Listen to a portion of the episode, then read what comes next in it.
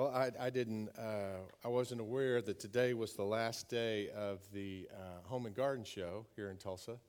Um, but it's open till 5, and at that Home and Garden Show, there's actually a model of one of these homes.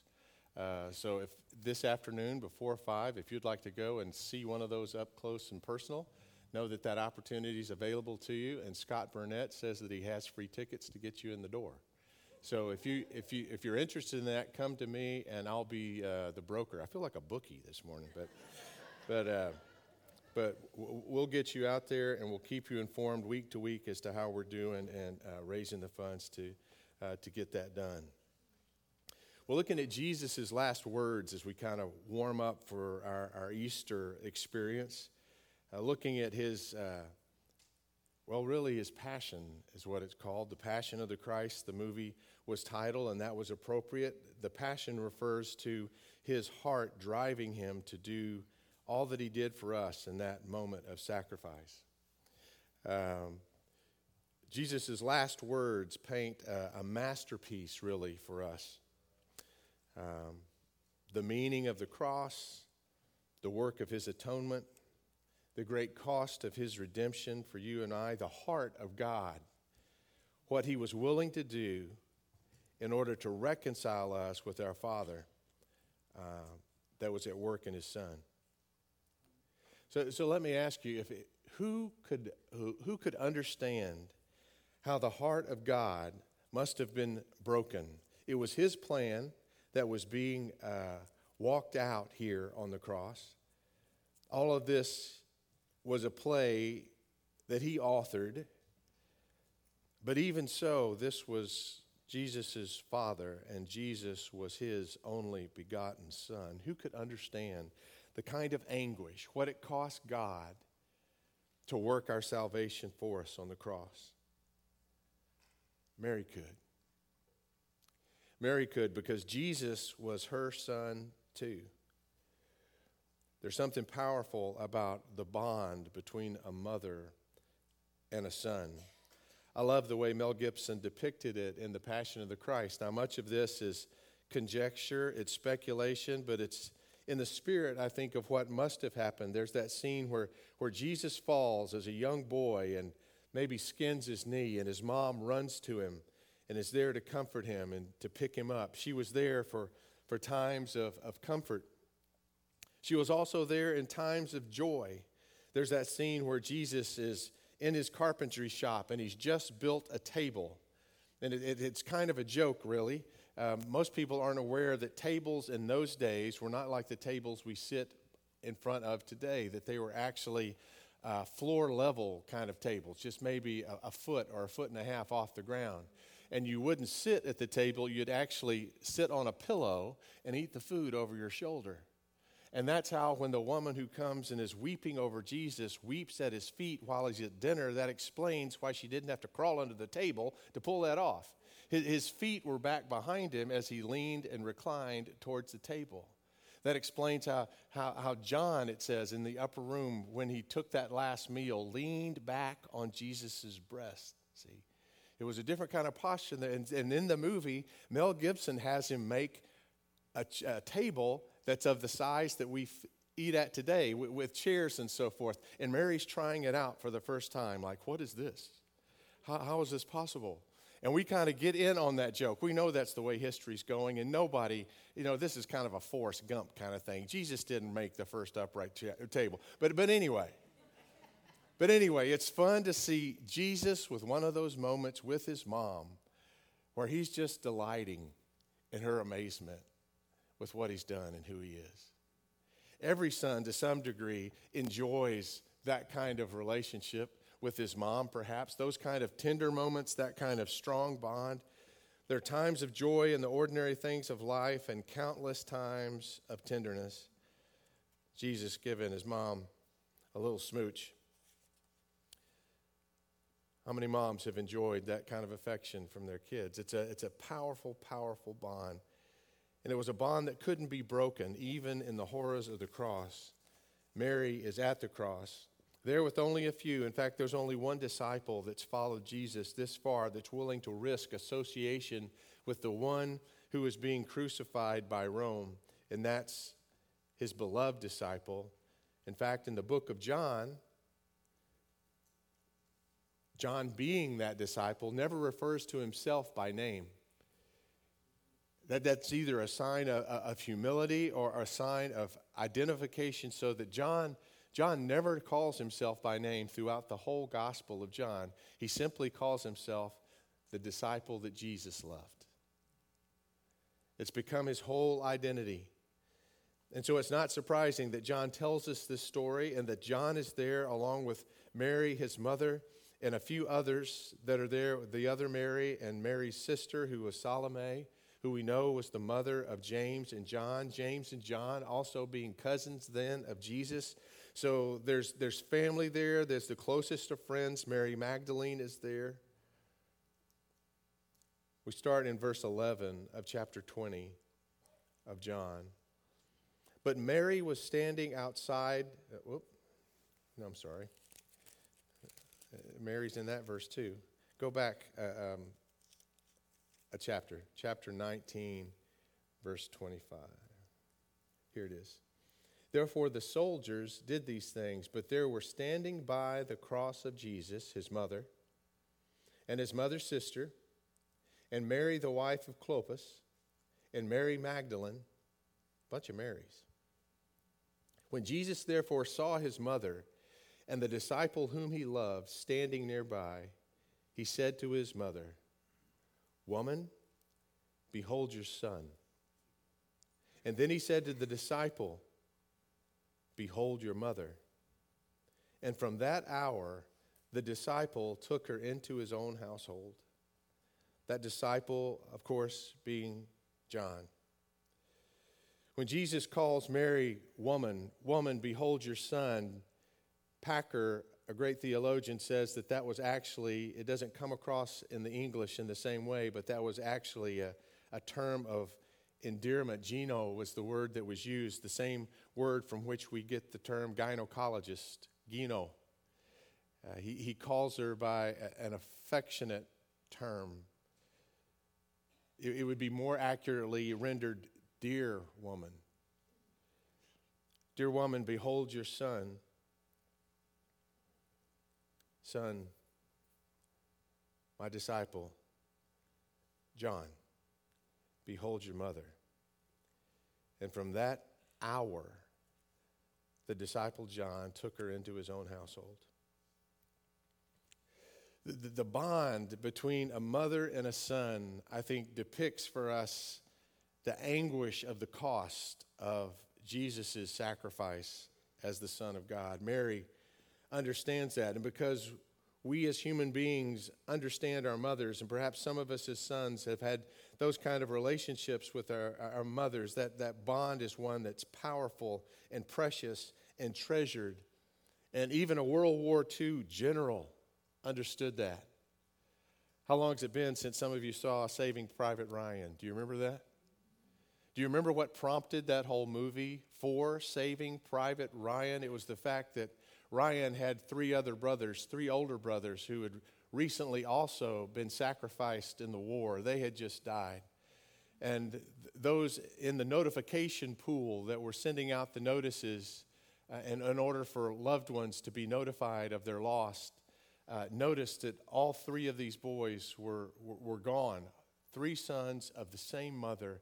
How absolutely overwhelming this must have been. But then there comes news that there's a fourth son, a last son that may still survive.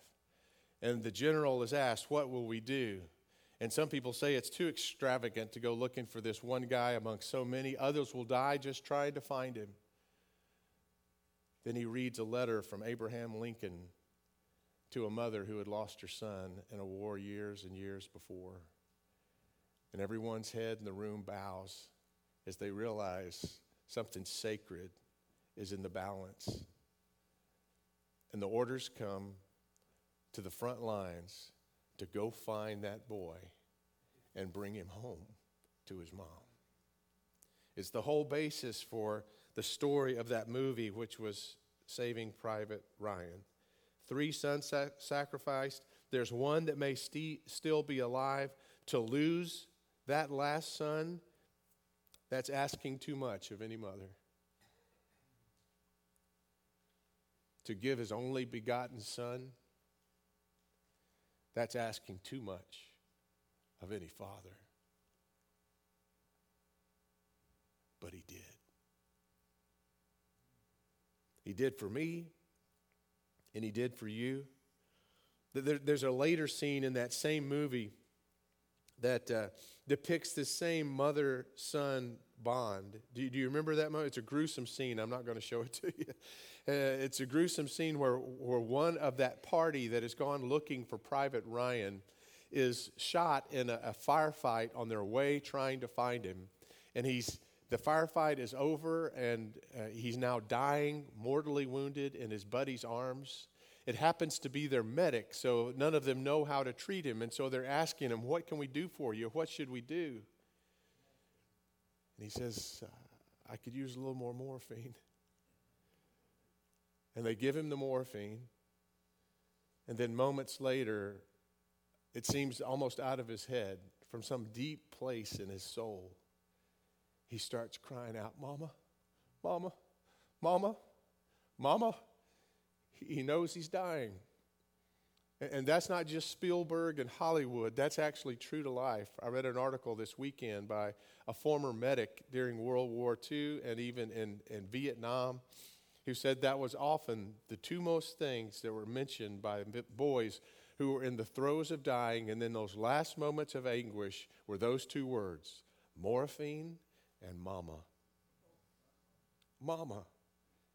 They'd cry out for mama. Doesn't that make sense from someplace deep in your soul? That, that one person who, once you were out of the womb, was the one that would save you from uh, a cold, indifferent, unresponsive world. From someplace deep in their soul. Mama. But that wasn't Jesus' cry from the cross.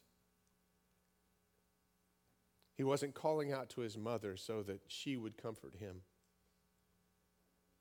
He called her name from the cross so that he could comfort her.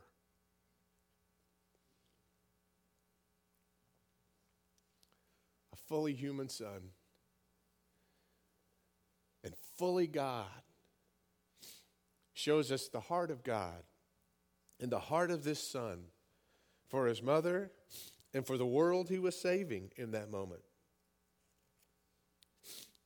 Robert E. Seraphin is the name of that medic whose article testified to the fact that those were the two words that soldiers most often cry out.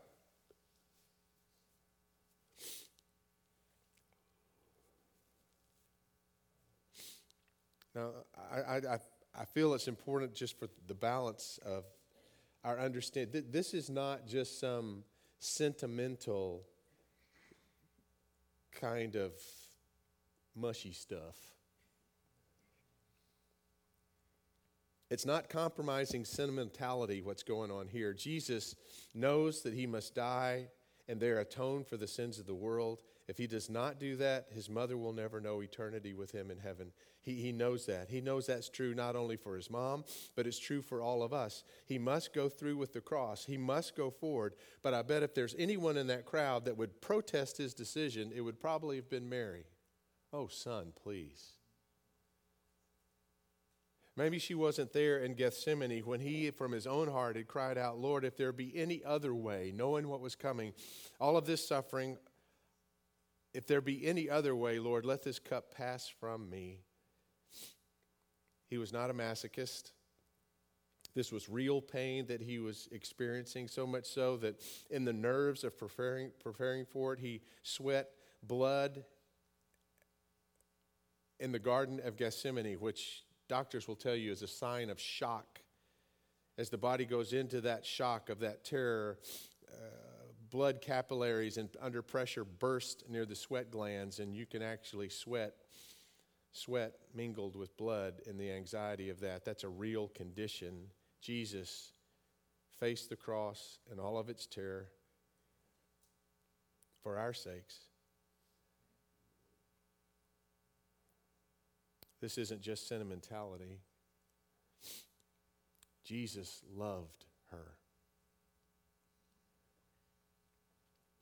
Sentimentality is willing to be comforting, it's willing to be uh, cuddly, it's willing to be warm and fuzzy, it's willing to send a Hallmark card, but love will bleed for you. Love will die in your place. This isn't some kind of codependent people pleasing. He, he, he wasn't fulfilling his mother's need. You know, you think she would have traded John for Jesus? Not in a million years. Or Jesus for John. Yeah, absolutely. She, she would have wanted Jesus, is my point.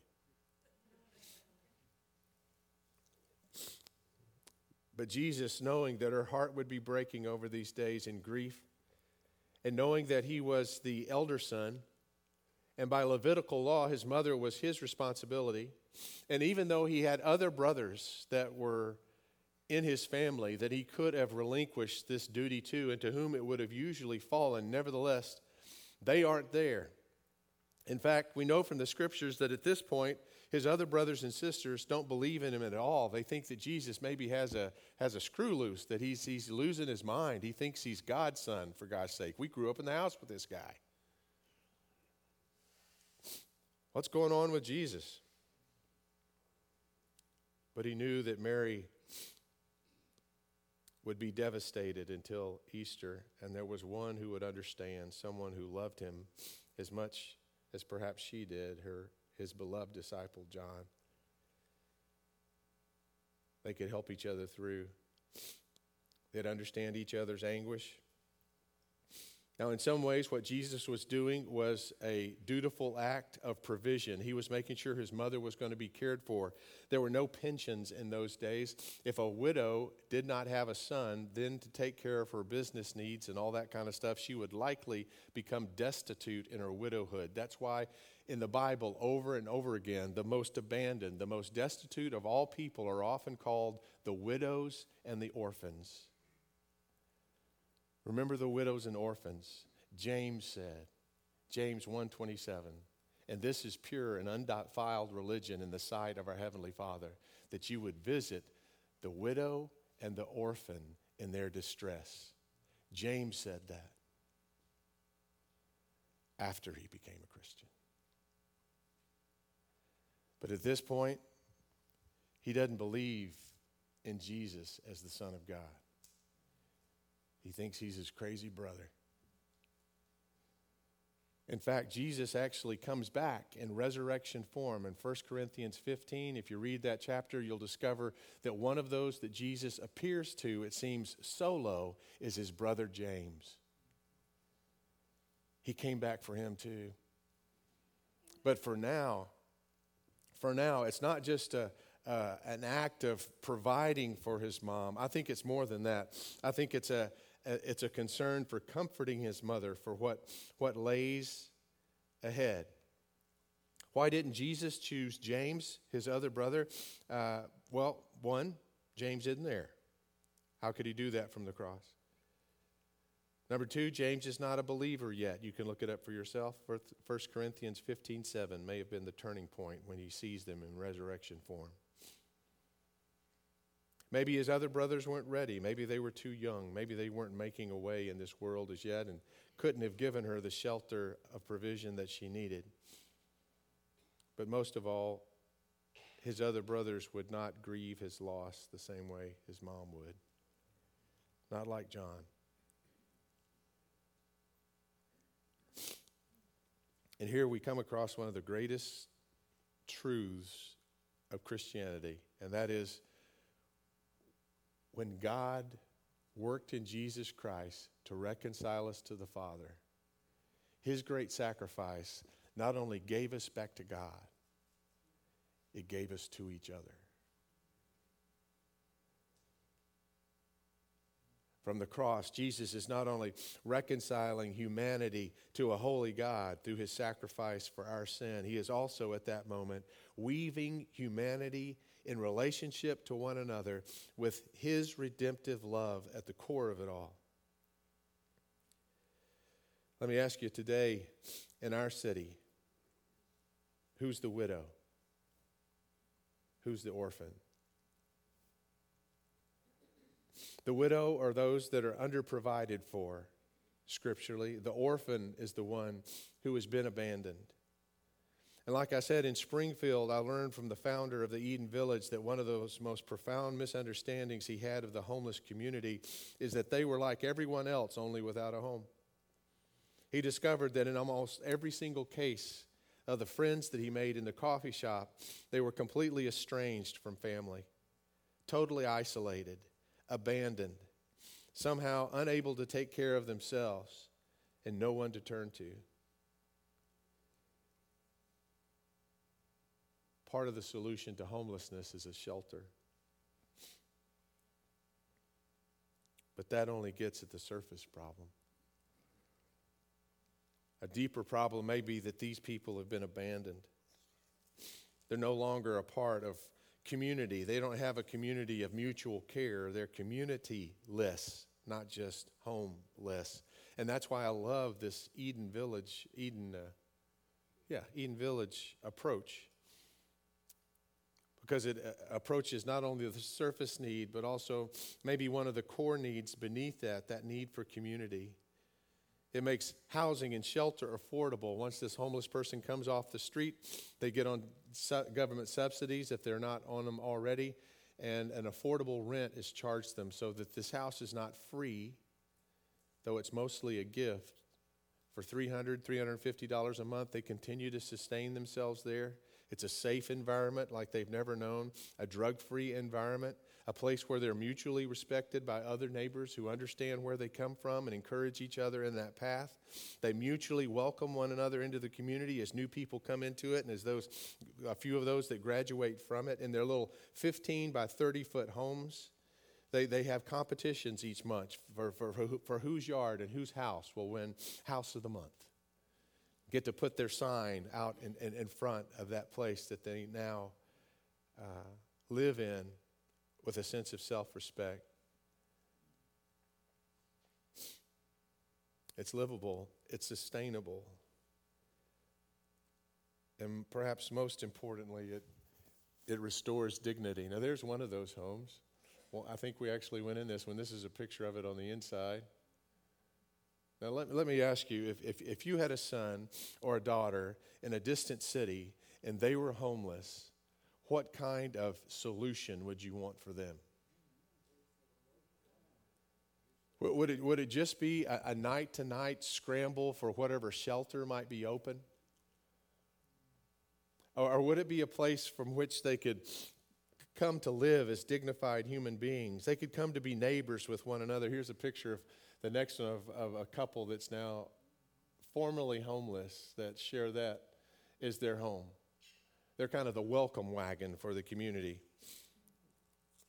As others come in, they're there for them to help them feel at home and adjust to this totally different way of living for them, to help them overcome their, their apprehensions and their distrust and start to trust one another as they are empowered to be good neighbors to one another. It's a beautiful thing. Not just to see somebody in a home, but to see a life restored.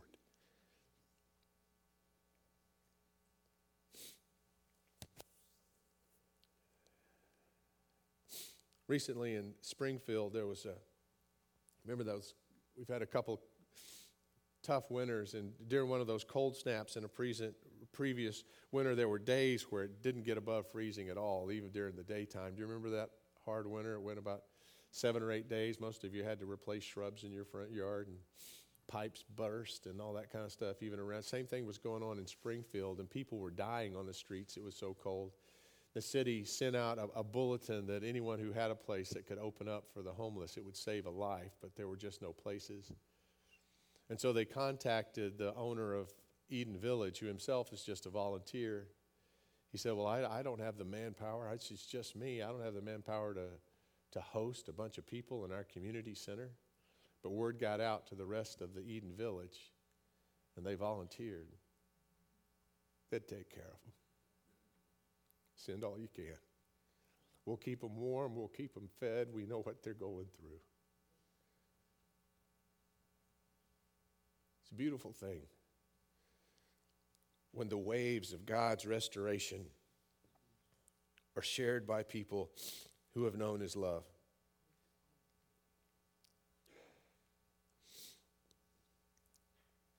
Jesus gave John and Mary far more than just a provision for their future.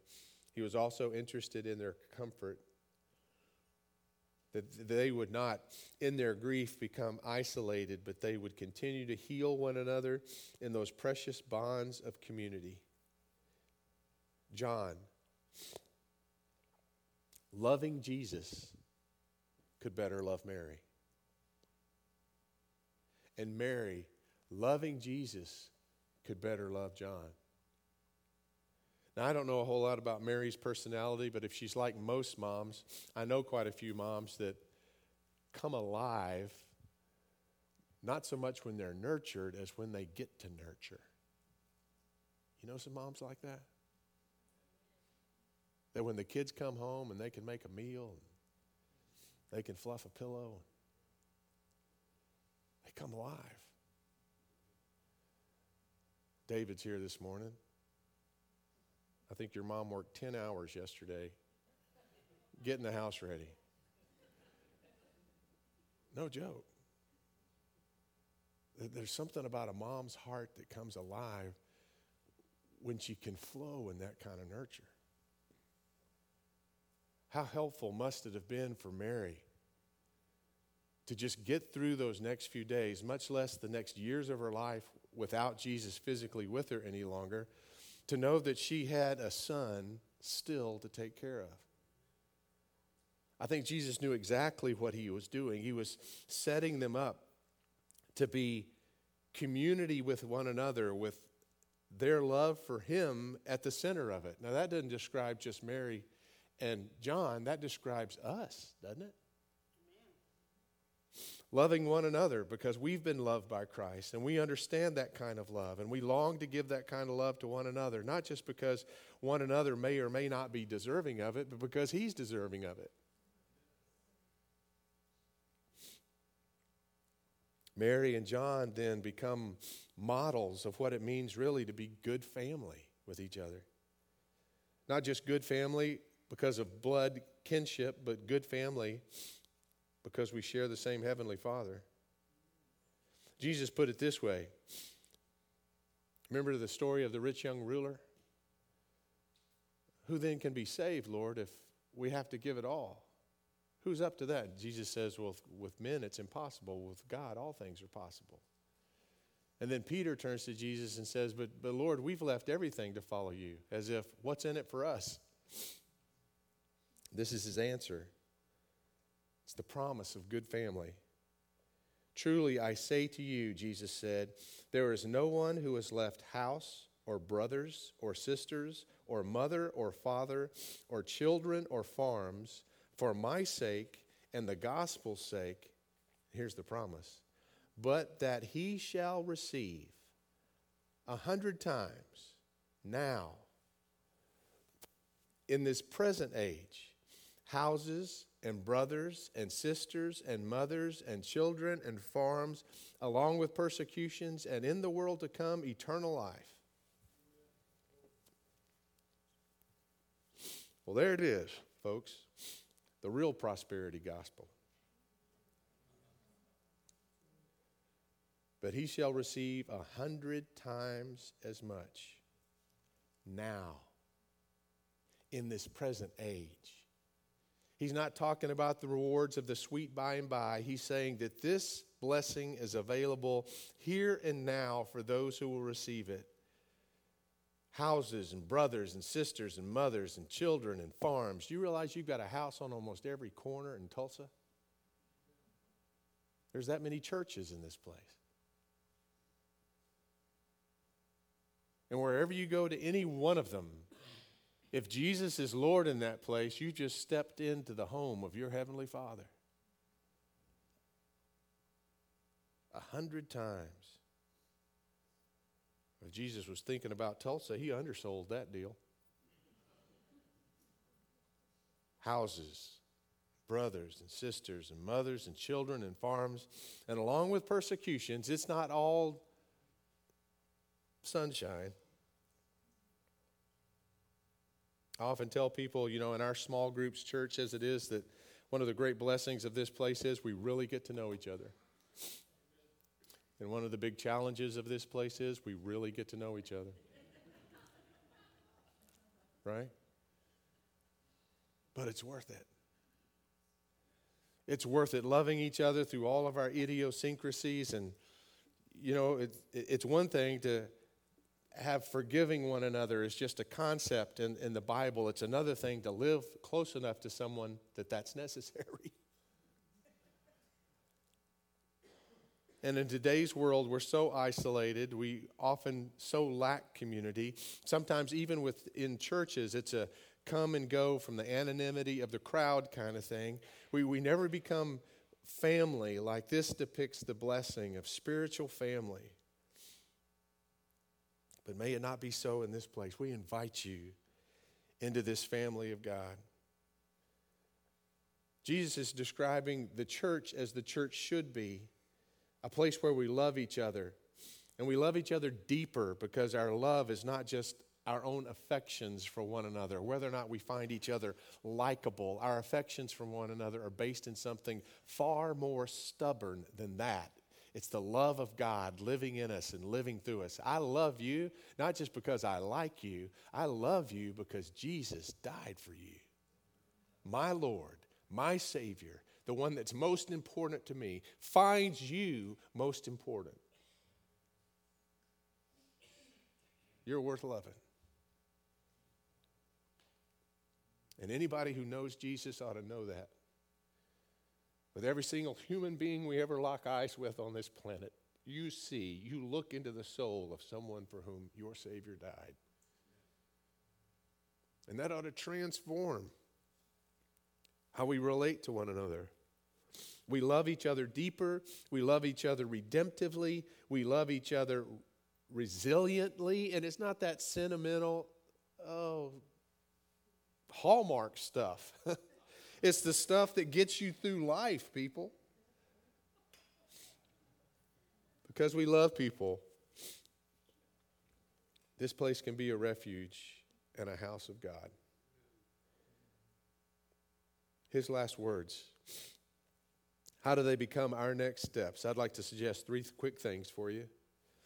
One is remember that cross bearing love, our Christ kind of love, when it lives within us, if we follow his lead here, we need to pay attention and remember that kind of cross bearing love with those who are most abandoned.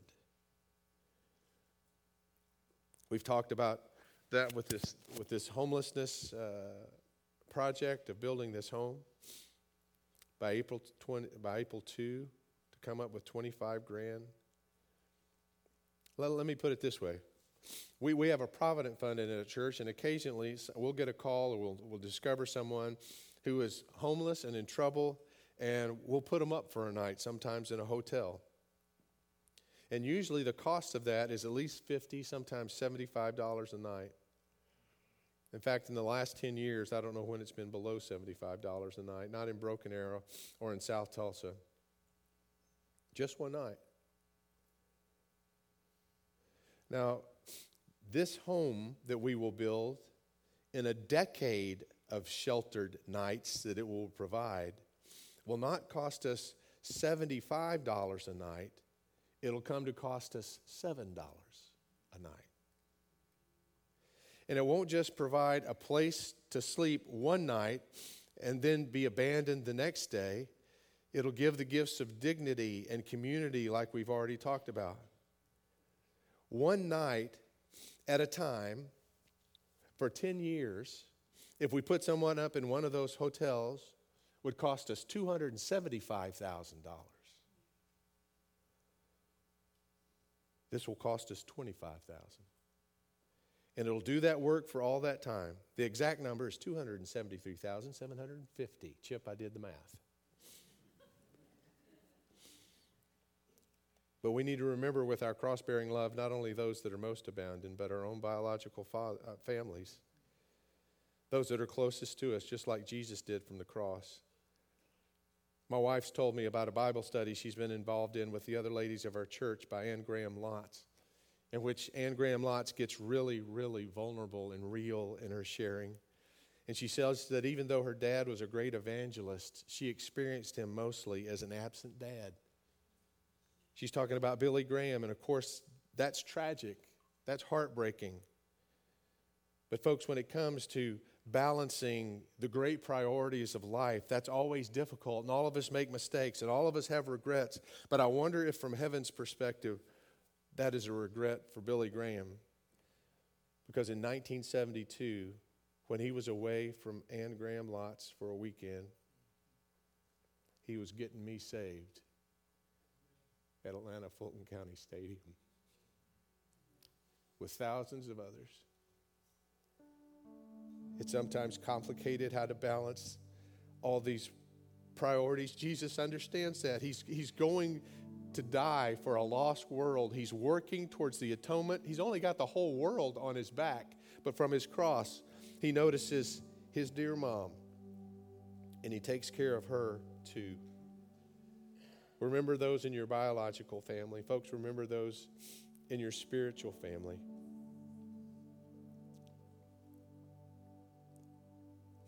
Who is my family? Jesus said. Who is my father and my mother and my brother? It's whoever does the will of my heavenly Father. Anyone who claims your father as their father is someone that's worthy of the sacrificial love of God, even if it costs us like it cost him. So this morning, God, we remember these words of your Son from the cross. We remember that great gift of the cross is not just giving us a relationship renewed with you and reconciled to you, it's given us a new kind of opportunity of relationship with one another. One that can heal our homes, one that can heal our churches, one that can heal our cities. And so, Father God, we pray that in us today that ripple effect of your love will continue. Help us to leave this place loved. And living loved, Father, give us fresh power to love those around us. Help us to live from the power and in the power of your love from the cross for each and every one of us. In your holy name, Lord God, we pray, we give you praise, we receive. We receive the outpouring of your love this morning. Come, Holy Spirit. Work in us afresh in the name of the Father and the Son and the Holy Spirit. And from our hearts, we give you this last song of the morning in praise as we stand to our feet in honor of the, of the King that lives in our midst. In the name of the Father, and the Son, and the Holy Spirit, we pray. Amen. Let's stand. Let's worship the King.